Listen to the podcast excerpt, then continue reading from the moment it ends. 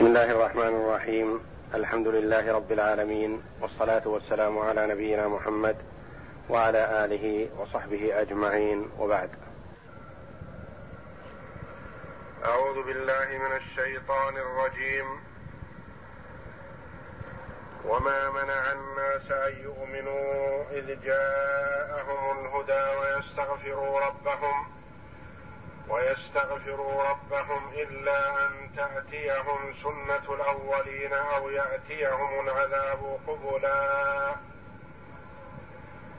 وما نرسل المرسلين إلا مبشرين ومنذرين ويجادل الذين كفروا بالباطل ويجادل الذين كفروا بالباطل ليدحضوا به الحق. واتخذوا آياتي وما انذروا هزوا. يخبر جل وعلا عن تمرد الكفرة وعتوهم وعدم قبولهم لما جاءت به الرسل. صلوات الله وسلامه عليهم.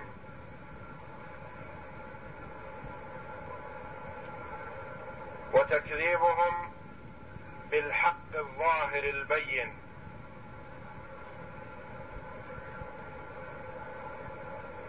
فيقول جل وعلا وما منع الناس أن يؤمنوا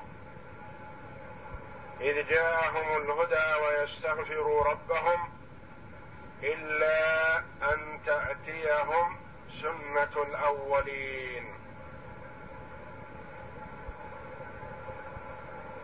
وما منع الناس المراد بالناس هنا الكفار. ما منعهم الإيمان أن يؤمنوا في محل نصب مفعول. ثاني لمنع. وما منع الناس أن يؤمنوا وقت مجيء الهدى بالقران ومحمد صلى الله عليه وسلم. أن يؤمنوا ويستغفروا ربهم. يستغفروا معطوفه على يؤمنوا أن يؤمنوا ويستغ... إذ جاءهم الهدى ويستغفروا ربهم إلا أن تأتيهم سنة الأولين. أن وما بعدها في محل رفع فاعل. ما منعهم الإيمان والاستغفار ما منع الناس أن يؤمنوا إذ جاءهم الهدى وقت مجيء الهدى على لسان محمد صلى الله عليه وسلم وما جاء به من القرآن. ويستغفروا ربهم إلا أن تأتيهم سنة الأولين. أن تأتيهم أن وما بعدها مسبوكة بمصدر مضاف إليه بعد حذف المضاف في محل رفع فاعل.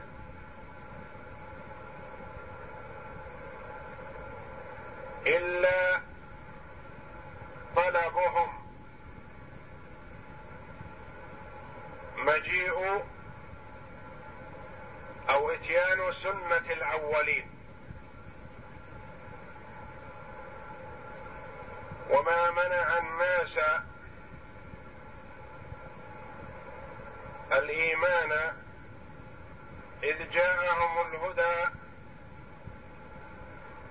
إلا طلبهم سنة الأولين. وسنة الله جل وعلا في الأولين أن من كذب الرسل وعصى أمر الله جل وعلا يستأصلهم الله بالعذاب. فهم من إنكارهم وتمردهم يقولون عجل لنا العذاب. عجل لنا العذاب. كأنهم يستعجلون العذاب استبعادا له وإنكارا لمجيئه. من باب التحكم والسخرية بالرسل صلوات الله وسلامه عليهم. كما قال الله جل وعلا عن كفار قريش أنهم قالوا اللهم إن كان هذا هو الحق من عندك فأمطر علينا حجارة من السماء أو ائتنا بعذاب أليم. هل هذا يقوله عاقل؟ لولا ما اتصفوا به من الكبر وغمط الحق ورده ويقول الآخرون فأسقط علينا كسفا من السماء إن كنت من الصادقين. وقال آخرون ائتنا بعذاب الله إن كنت من الصادقين. فالله جل وعلا ينذر كفار قريش بعد أن أخبر أنهم ما منعهم من الإيمان إلا انتظارهم أو طلبهم سنة الأولين وهو العذاب المستأصل فهو تخويف لهم بأنهم ان استمروا على طغيانهم. جاءهم ما جاء من قبلهم من الأمم. وما منع الناس أن يؤمنوا إذ جاءهم الهدى ويستغفروا ربهم إلا أن تأتيهم سنة الأولين. إلا طلبهم سنة الأولين وسنة الله جل وعلا في من عصى الاستئصال بالعذاب. أو يأتيهم العذاب قبلا. أو يأتيهم العذاب في الدار الآخرة اصنافا وانواعا. في الدار الآخرة أو في الدنيا يعجل الله منه شيئا ويدخر العذاب الكثير في الدار الآخرة.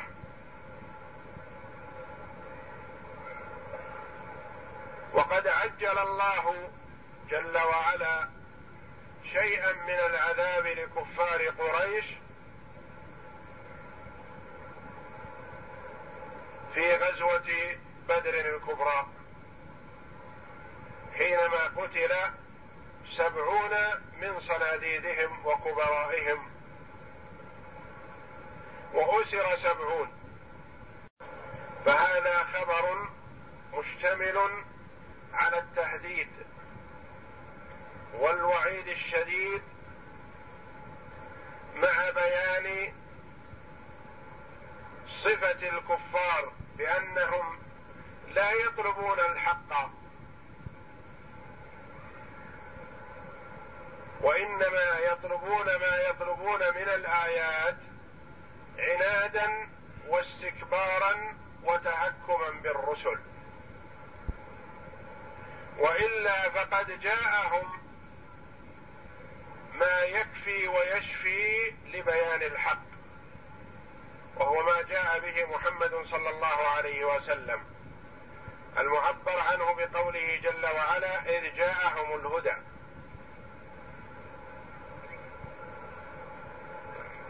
يعني لا عذر لهم في عدم قبول الإيمان حيث جاءهم ما يشفي ويكفي على لسان محمد صلى الله عليه وسلم.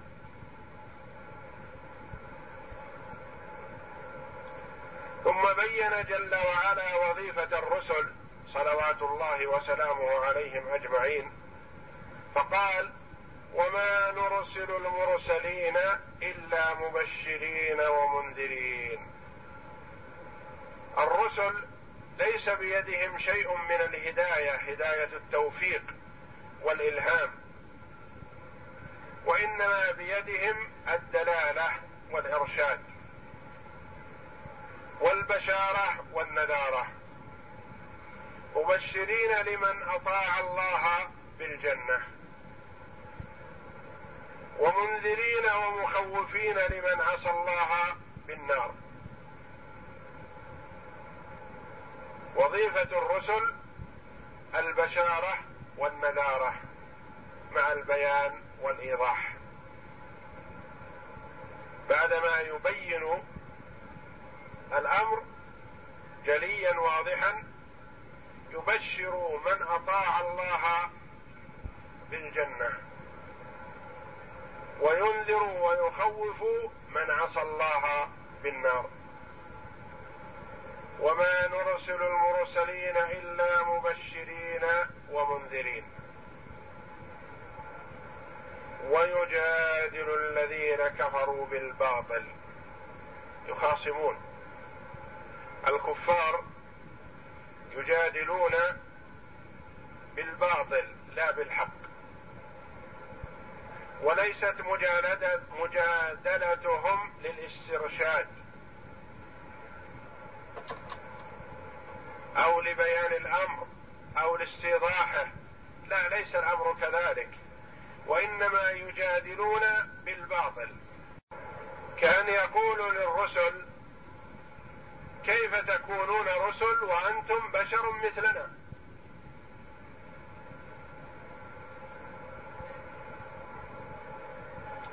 أي أو كيف نتبعك وقد اتبعك الأراذل والفقراء ونحو ذلك من المجادلة بغير حق. أو يطلب أمورا من باب التعجيز ويظنون ان الرسل إذا لم يأتوا بها فقد عجزوا. والله جل وعلا قادر على كل شيء لا يعجزه شيء.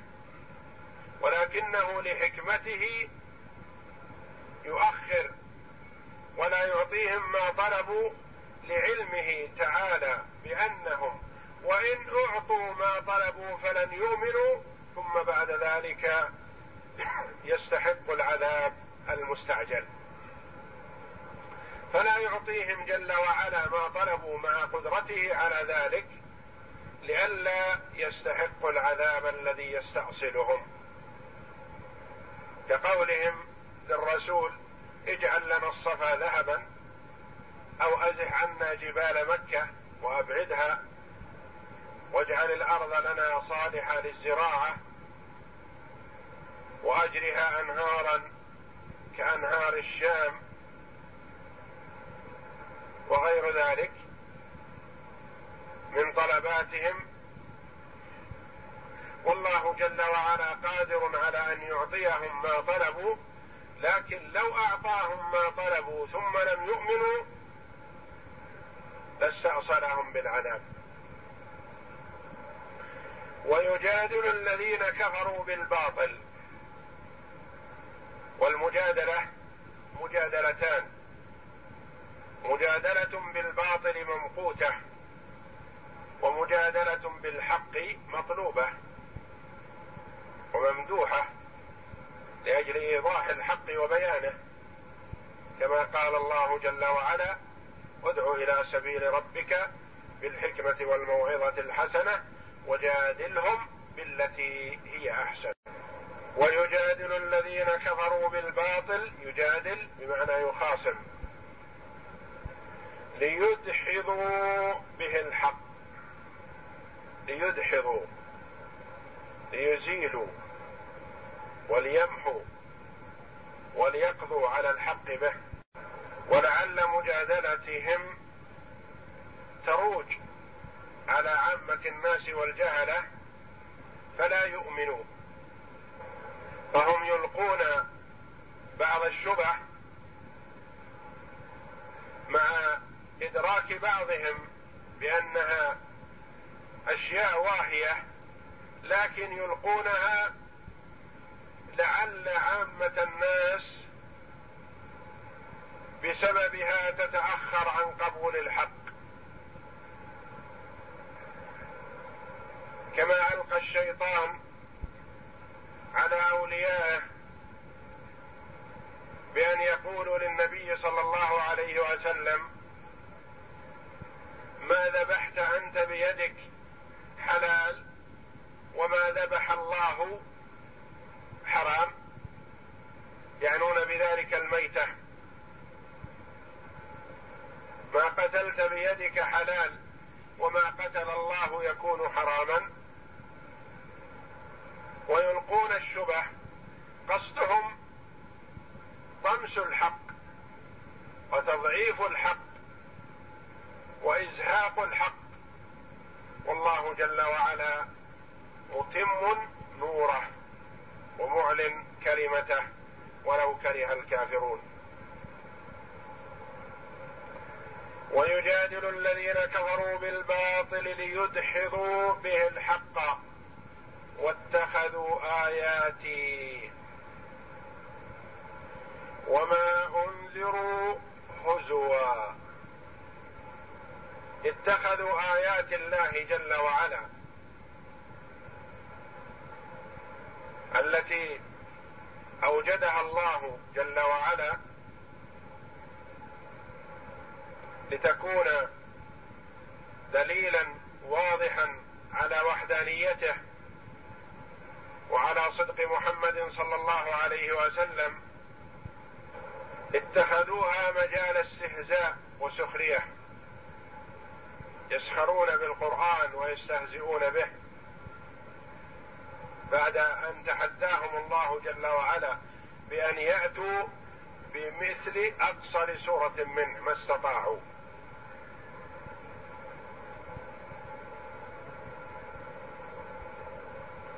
وآيات الله جل وعلا متلوة كالقرآن. وما جاء به محمد صلى الله عليه وسلم من البيان والإيضاح. وآيات كونية كالشمس والقمر والكواكب والسماء والأرض كل هذه آيات دالة على وجود الله جل وعلا وعلى قدرته وعلى وحدانيته واستحقاقه للعبادة وحده لا شريك له. فهم بدل من أن يستفيدوا من هذه الآيات ويأخذوا منها العظة والعبرة ومن آيات الله جل وعلا نصره لأوليائه وخذلانه لأعدائه ومن آيات الله جل وعلا استئصاله الأمم الكافرة الفاجرة التي كذبت الرسل. ولكنهم اتخذوها هزوا. وحينما توعدتهم الرسل بالعذاب قالوا عجل لنا العذاب الذي عندك. استهزاء وسخرية بالرسل. صلوات الله وسلامه عليهم أجمعين. فهو جل وعلا يبين في هذه الآية وظيفة الرسل صلوات الله وسلامه عليهم أجمعين ويبين مجادلة الكفار ومخاصمتهم بغير حق من أجل أن يدحضوا الحق أن يضعفوه أو يطمسوه أو يقضوا عليه. أو يذهبوا به يذهبوه فلا يظهر للناس وكونهم يستهزوا بالحق أشد من أن يكذبوا به فقط. لأن إنسان يعرض عليه الأمر فيكذب ولا يقبله ويسكت.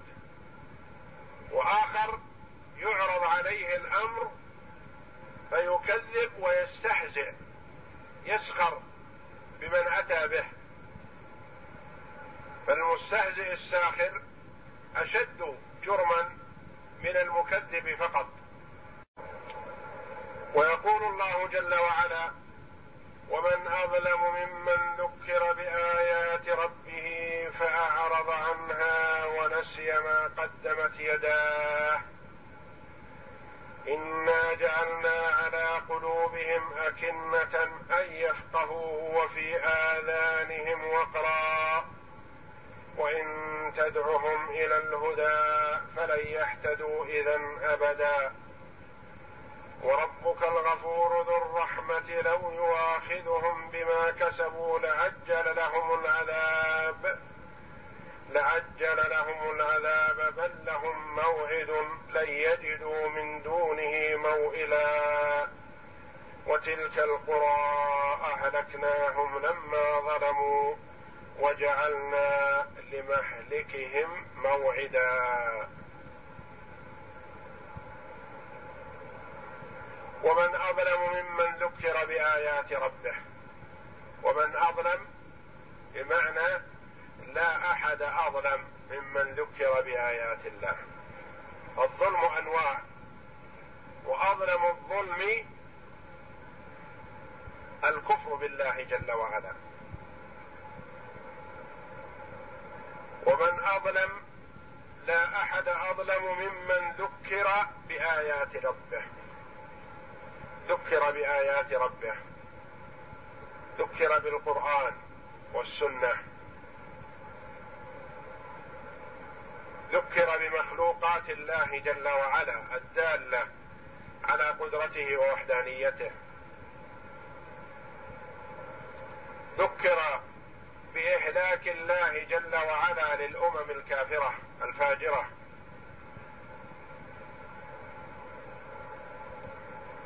ذكر بهذه الأمور شيء متلو وشيء مرئي وشيء مسموع. فلم ينتفع بهذه الآيات بل أعرض ولم يقبل من ذلك شيء. ونسي ما قدمت يداه نسي ما عمل وقدمه أمامه من كفر وفسق وفجور. نسي ما عمل من الأعمال السيئة كأنه لم يعمل شيئا. لم يهتم بالآيات ونسي ما صدر منه من الأعمال القبيحة.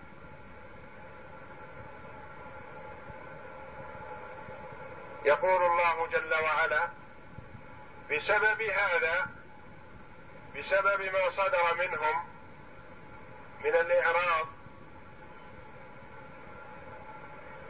والنسيان والغفلة إنا جعلنا على قلوبهم أكنة أكنة أغطية وأغلفة غلاف. أن يفقهوه. على قلبه غلاف فلا يفقه الحق. يسمع ويدرك بعقله ولكنه لا يستفيد من هذا السماع وهذا الإدراك. إنا جعلنا على قلوبهم أكنة أن يفقهوه. وفي آذانهم وقرا وقرا صمم عدم سماع. وليس معنى ذلك أنه لا يسمع الصوت أصقع لا بل هو يسمع. لكنه لا يسمع سماعا يستفيد منه والعياذ بالله. يسمع الصوت بأذنه لكنه لا يستفيد منه. وهذا بسبب إعراضهم. والله جل وعلا لم يظلمهم وإنما ظلموا أنفسهم. بسبب ما قدموا من الأعمال السيئة عاقبهم الله جل وعلا بأن جعل على قلوبهم أغلفة وعلى آذانهم صمم فلا يسمعون الحق. وإن تدعهم إلى الهدى فلن يهتدوا إذا أبدا. هؤلاء الذين ختم الله على قلوبهم وعلى سمعهم مهما دعوتهم يا محمد وأرشدتهم وبصرتهم فلن يقبلوا منك. لأن الله جل وعلا عاقبهم على ردهم الحق بأن جعلهم لا يفقهون ولا يسمعون ولا يبصرون. فلن يهتدوا اذا أبدا ما دام أن الله جل وعلا ختم على قلوبهم وعلى سمعهم وعلى أبصارهم فهؤلاء لن يهتدوا أبدا. ثم بين جل وعلا سعة رحمته. وتحمله من عباده وعدم استعجاله عليهم بالعقوبة فقال وربك الغفور ذو الرحمة. يغفر لمن تاب ورجع إليه مهما عمل من المعاصي. ذو الرحمة صاحب الرحمة يرحم عباده جل وعلا. فلا يستعجل عليهم بالعذاب والمؤاخذه لو يواخذهم بما كسبوا لعجل لهم العذاب. لو يواخذ الله جل وعلا العباد بما كسبوا لما بقي في الدنيا أحد. لعجل العذاب عليهم. لافناهم وافنى ما في الدنيا من حيوانات وغيرها بسبب جرم بني آدم. ولكن الله جل وعلا لا يعجل العذاب. لو يؤاخذهم بما كسبوا من الأعمال السيئة لعجل لهم العذاب. قد يظن ظان أن الله إذا لم يعجل لهم العذاب فلن يعذبهم. ولن ينتقم منهم. فقال جل وعلا بل لهم موعد لن يجدوا من دونه موئلا. لا يعجل العذاب في الدنيا وإنما العذاب لمن يستحقه. يؤخر ولا اللجوء إلى أحد لينقذهم من العذاب. بل لهم موعد وهو يوم القيامة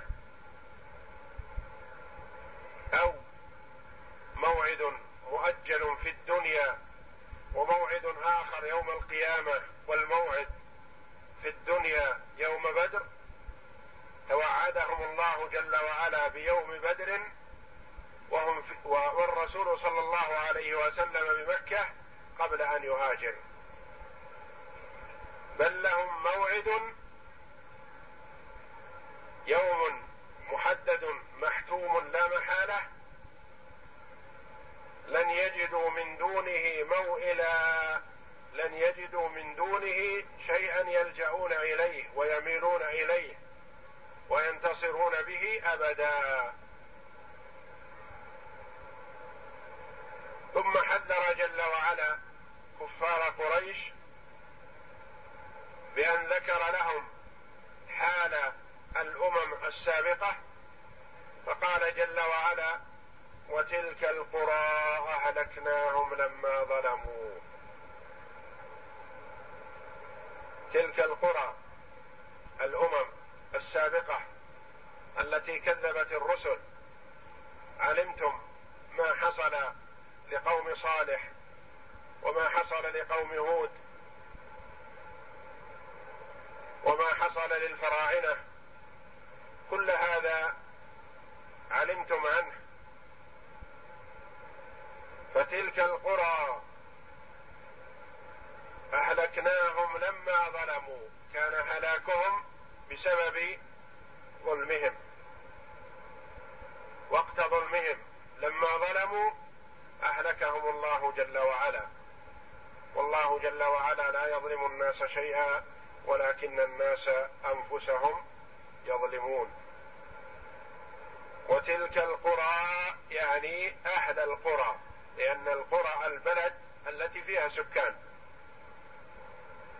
وتلك القرى أهلكناهم أهلكنا أهلها لما ظلموا وجعلنا لمهلكهم موعدا.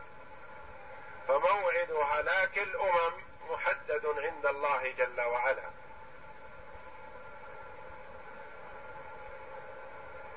بل له حد ووقت معين لا يتقدم عنه ولا يتأخر. ففي هذا تحذير للكفار بأنهم إن استمروا على ما هم عليه من الكفر والطغيان جاءهم ما جاء الأمم السابقة من العذاب.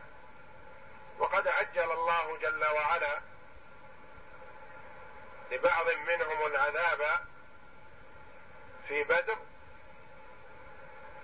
التي نصر الله جل وعلا فيها رسوله صلى الله عليه وسلم والمؤمنين مع قلة عددهم وعدتهم ومتاعهم وخذل الكفار وقتل صناديدهم واسر كثيرا منهم مع كثرة العدد والعدة والعتاد ولكن لما جاء عذاب الله جل وعلا لم ينفعهم ما بين أيديهم من قوة ولا غيرها. فالله جل وعلا لا يعجزه شيء والصحابة رضوان الله عليهم عدد قليل وليس معهم عدة ولا سلاح ولا طعام والكفار معهم العدد الكثير والعتاد الكثير والأطعمة الكثيرة. ولكن الله جل وعلا لما سلط المؤمنين وأعانهم بالملائكة عليهم الصلاة والسلام انهزم الكفار مع كثرة العدد وكثرة العتاد. فالله جل وعلا يحذر عباده ويبين لهم الآيات الدالة على وحدانيته. وعلى استحقاقه للعبادة ويرغبهم في ذلك ويحذرهم من الشرك والكفر والفسوق والعصيان لعلهم يتوبوا ولا يستعجل لهم العذاب في الدنيا لعلهم يرجعوا إليه فإن لم يرجعوا ولم يتوبوا فالعذاب محقق لا محالة إما في الدنيا والآخرة وإما في الآخرة. في نار وقودها الناس والحجارة عليها ملائكة غلاظ شداد لا يعصون الله ما أمرهم ويفعلون ما يؤمرون. والله أعلم. وصلى الله وسلم وبارك على عبده ورسول نبينا محمد وعلى آله وصحبه أجمعين.